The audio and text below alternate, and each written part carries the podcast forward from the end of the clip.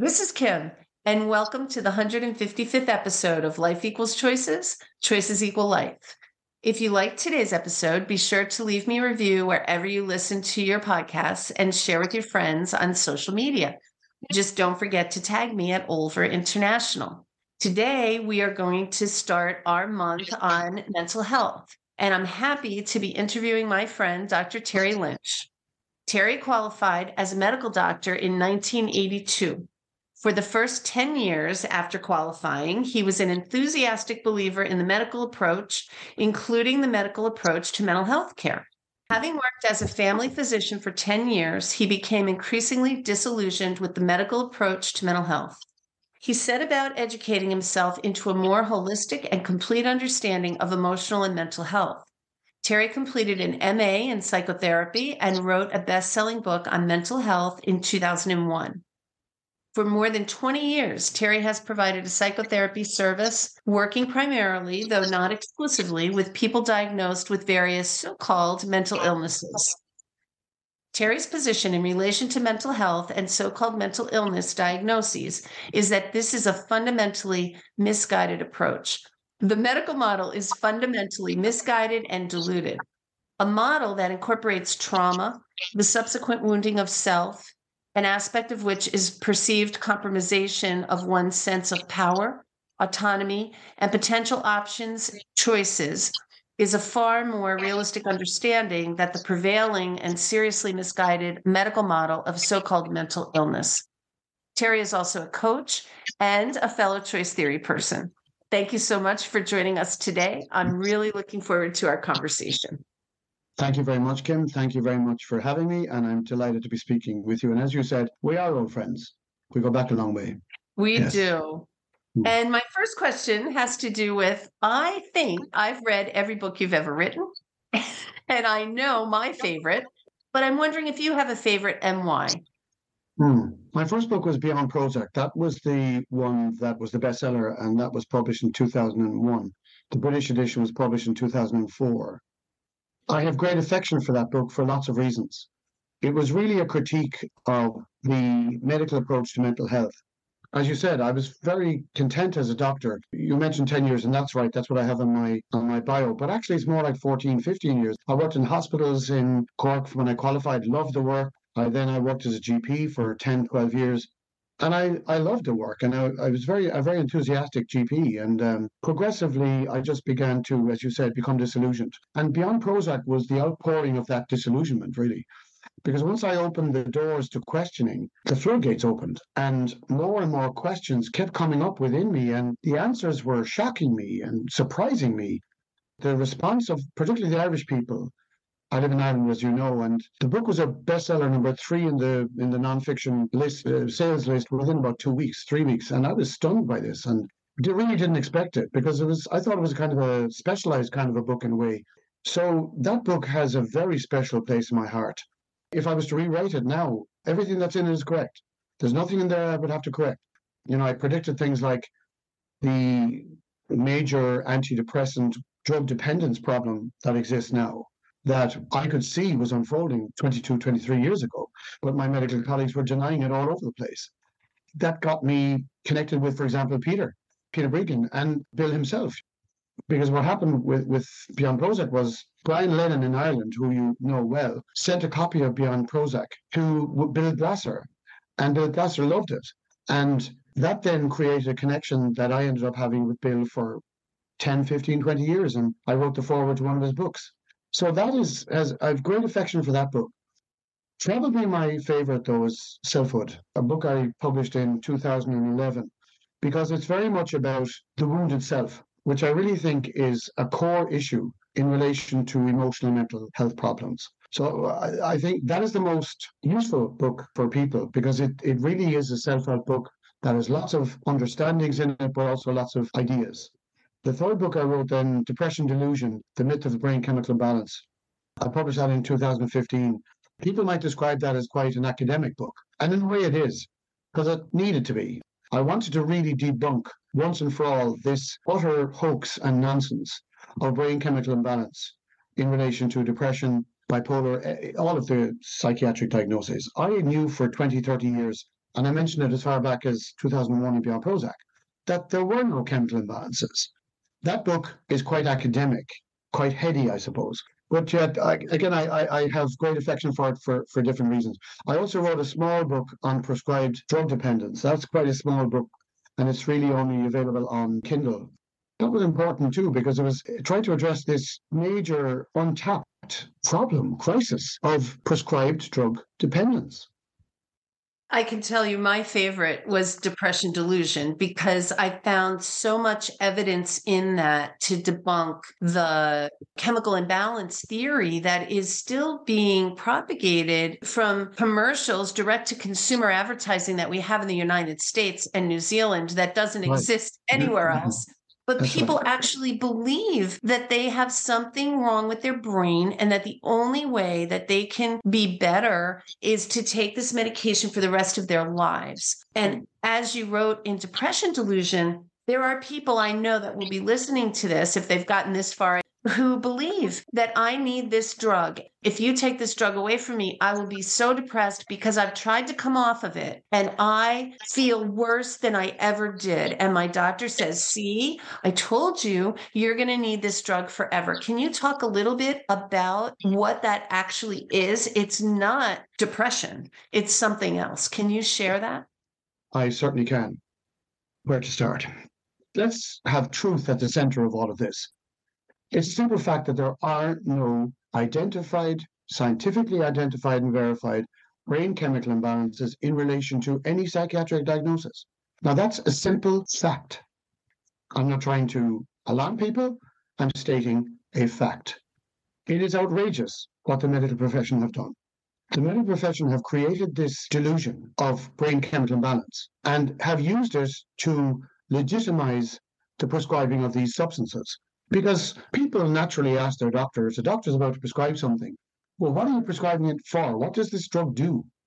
So the chemical imbalance lie became a really convenient and superficially impressive answer. You know, your serotonin is low, so this corrects your serotonin. So it's natural that the person on the other side of the desk is going, okay, this guy's a doctor or this woman's a doctor. They know what they're talking about. They have my interests at heart. They must know what they're talking about. Wow, it's that straightforward. Oh, that's great. And doctors often say that depression is just like diabetes. I've seen that so many times. In one, you take insulin to correct the chemical imbalance, and in the other, you take an antidepressant.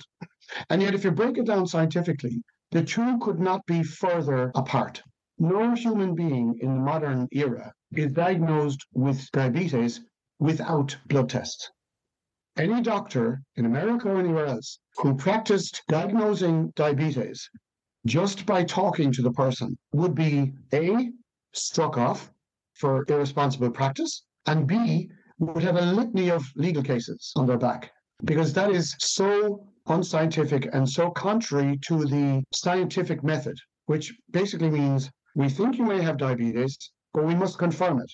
And we'll confirm it by doing some blood sugar tests. If the blood sugar tests are within the abnormal range, we diagnose diabetes. If they're not, then you don't have diabetes. What happens with depression, bipolar, etc.? Exactly the opposite. Nobody has a blood test. Nobody has a brain test for serotonin. But surely if there's an identified chemical imbalance, it should be identifiable scientifically. I mean, that's basic science. And the fact is that they can't be identified because they've never been established to exist. So it is a hoax. It is a lie, regardless of whether that sounds nice or not nice to the public. We need to be truthful. Now, the whole issue then of what happens when people stop the drug. Two things happen. First of all, the substance that they're taking is being reduced in their system, so they're not gaining any effect from it. So you might ask me, well, what is the effect, Terry? What effect do these substances have? And I would answer, and I've seen this verified more recently scientifically, that one thing we can say for sure about these substances is that in a majority, I think, of people, they numb. So they numb emotional pain, and indeed, they can numb the body as well. So, for example, 60% of people taking antidepressants experience some level of sexual dysfunction. That's more than half. But that sexual dysfunction, and I've heard many people say this to me, is often related to, I can't really feel my genitals. I don't really feel any sense of arousal. I've heard people say, even my nipples, I can't feel them. So these substances, we can say that they numb. So when somebody stops a numbing substance, what's likely to happen? A resurgence of that which has been numbed. Pain, distress, emotions, etc. Many people taking antidepressants say they can't cry because, again, the numbing. But then when they start coming off them, or they come off them, they often cry a great deal. And they often see that as, well, that's a step backwards, or the doctor might often misinterpret that as a step backwards, when, in fact, it's often exactly what they need to do, to express their emotions. And, of course, the second part of that, Kim, is this, and that is withdrawal. When people stop their so-called antidepressants, they are very likely, or quite likely at least, to go into drug withdrawal. The speed at which that happens depends on the half-life of the substance. So you take venlafaxine, for example. That's a very fast-acting substance. So people tend to go into withdrawal quite quickly, within a matter of hours or days. Whereas with Prozac, it can take longer. But still, the withdrawal can happen. So I actually predicted this again and said it in 2001 in Beyond Prozac, that the medical profession are chronically, as in all the time, or most of the time, a little bit less now so, because there's been more focus on this issue. But for 25, 30 years, the medical profession en masse have been misinterpreting the apparent deterioration upon either reducing or stopping these antidepressant substances. They have misinterpreted that as a recurrence of the illness. They have said that to the person, and the person has naturally bought that and agreed, oh, this proves that I need the drug. And they go back on it, and often, as you said, for life. Now, I believe in free will, and people have that right to take medication, but they also have a right to informed consent. If people are not given the type of information I'm talking about here in relation to antidepressants, then they're not taking antidepressants or having given informed consent because they've not been properly informed. That is so, so true. And I've seen it time and time again. I've done work with a woman named Angie, who is from the United States Army. And at one point, she experienced a lot of trauma, most of it sexual, during her stint in the Army. And she was receiving psychiatric care. And at one point, she was on 9 different psych drugs. And she came off of those drugs on her own. It took her 5 years to come off of all of that medication. And it's now, it may be 11 or 12 years later, and she's just starting to feel like herself again. It took that long. So what would you say to a person who is listening to this and is on psych meds and they think, oh, I got to get off of those right away. I'm not going to take them anymore. What would you say to that person? I would say, take your time. Take your time. I would say, think about it, do some research. If you do feel you want to come off the drugs, what I would actually suggest is you consider reducing to begin with. I'm a great believer in small steps taken frequently, rather than giant leaps. And certainly don't stop them quickly, particularly if you've been on them for more than 3 or 4 months, because you are likely to walk into some level of withdrawal. Some people can come off these substances without much trouble. Some people have horrendous trouble, like Angie. And I know so many people like that. This is a silent epidemic, and it's growing all the time. And it's very peripheral because the medical profession have been doing their damnedest to deny the existence of this epidemic. So people are left on their own. They tend not to have proper medical support in this process. So what I would say to people is, do your research.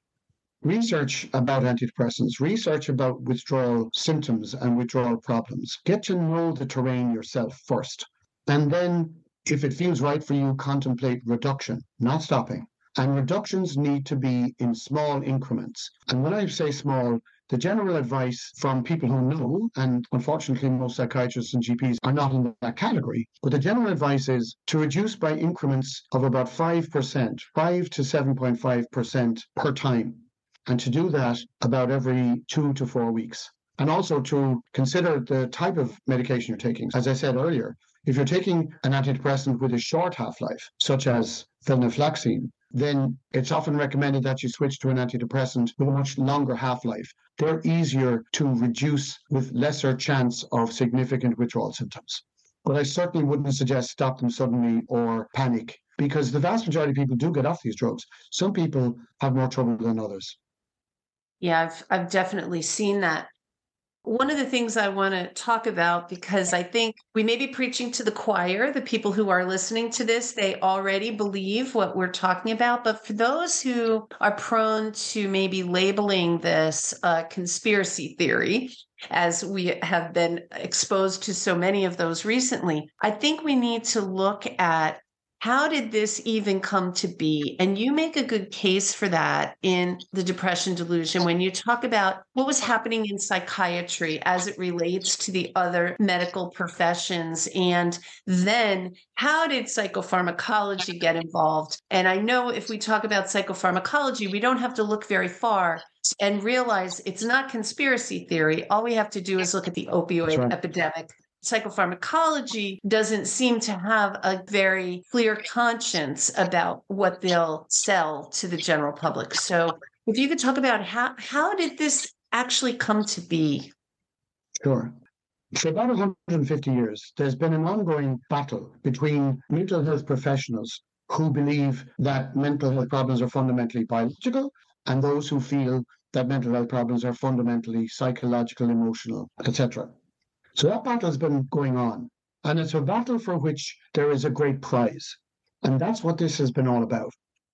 When Freud came in and was doing his thing, at that time, psychoanalysis and the psychodynamic approach dominated. The supporters of the biological theory were vanquished. Then, bit by bit, the biological group, if you like, got together more and more. And they culminated their efforts in the DSM-III, which was published, I think, in 1980 or 1982. I don't quite have the date in front of me. And that really was the turning point, because in that DSM, everything was set out as a disorder. Whereas in the early editions of the DSM, the first edition particularly, everything was set out as a reaction. So there was depressive reaction. There was schizophrenia reaction, manic depressive reaction. And actually, that is much more accurate, to see those experiences and behaviors as a reaction to life, as a reaction to wounding. But the biologists wanted to get rid of this because they wanted to take center stage and take control. So the DSM-III was the definitive one. I think it was 1980. That's when, for example, the criteria for depression came in. What people need to understand, people naturally assume that the DSM is a trustworthy document, highly scientific. It's nothing of the sort. There's no science in the DSM, and many leading psychiatrists have actually admitted this. That's what happened. The DSM vanquished the mental health professionals that believed that we should be looking at emotional and psychological causation, and that was the essence of emotional mental health problems rather than biology. That progressed and progressed. And it was really from then that the notion of, as I said, the notion of depression came in, because that was the first time that depression was set out, apparently clinically, but as a result of conversations among psychiatrists. That's how they decided on the criteria. I mean, I mentioned in my book, Beyond Prozac, why did they decide on 4 criteria for a diagnosis of depression? In my book, Beyond Prozac, I said, why did these psychiatrists decide on 5 criteria for a diagnosis of depression? Why not 4? Why not 6? I didn't know the answer, but I did know the answer, as in I knew it was they just decided on that figure. They picked it out of the air. But another psychiatrist in America in 2010, Daniel Carlat, in a book in which he was questioning his profession, he asked exactly the same questions. Why did they pick on 5? Why not 4 and 6? But the difference was he actually asked Robert Spitzer, who was the lead psychiatrist of the DSM-III. And Robert Spitzer answered, well, we decided on, this is actually what he said. We decided on 5 because 4 didn't seem like enough and 6 seemed like too much. That's how scientific the DSM is. People need to realize that. That DSM in 1980 was received with enormous enthusiasm by not only the medical profession, but by the legal profession, by wider society. That book was adopted as if it was, oh my God, we now have solid scientific evidence to work with. So the psychiatrists were taken by surprise by this, but obviously they were going to gain big time for this. So they went along with it. And of course, then in comes the drug companies, because they saw their options, they saw their possibilities. That's really when the relationship between the drug companies and psychiatry and the medical profession exploded, because it was a mutually beneficial agreement, because it was a mutually beneficial arrangement. That was 1980. And then Prozac was created in 1987. So the wheels were already in motion. People like Nancy Andreasen, a very famous American psychiatrist who was honored by Bill Clinton, she in her book, The Broken Brain, published in the mid-'80s, was so enthusiastic. Her book, along with many other people at the time, many people like her, many psychiatrists, she was like an evangelist. She was oozing how wonderful the now new information they had about chemical imbalances was, and that depression was caused either by a depletion of serotonin or noradrenaline. No evidence for this whatsoever. But it was an idea that was so seductive and so attractive to them, to psychiatry and to the pharmaceutical industry, that they bought into it hook, line, and sinker. And they forgot that they were supposed to be scientists. And they lost sight completely of the scientific approach to explore this and to not accept something as a fact until it's been proven to be so. Now, if you were to ask me, well, is there any truth in that idea of serotonin, etc.?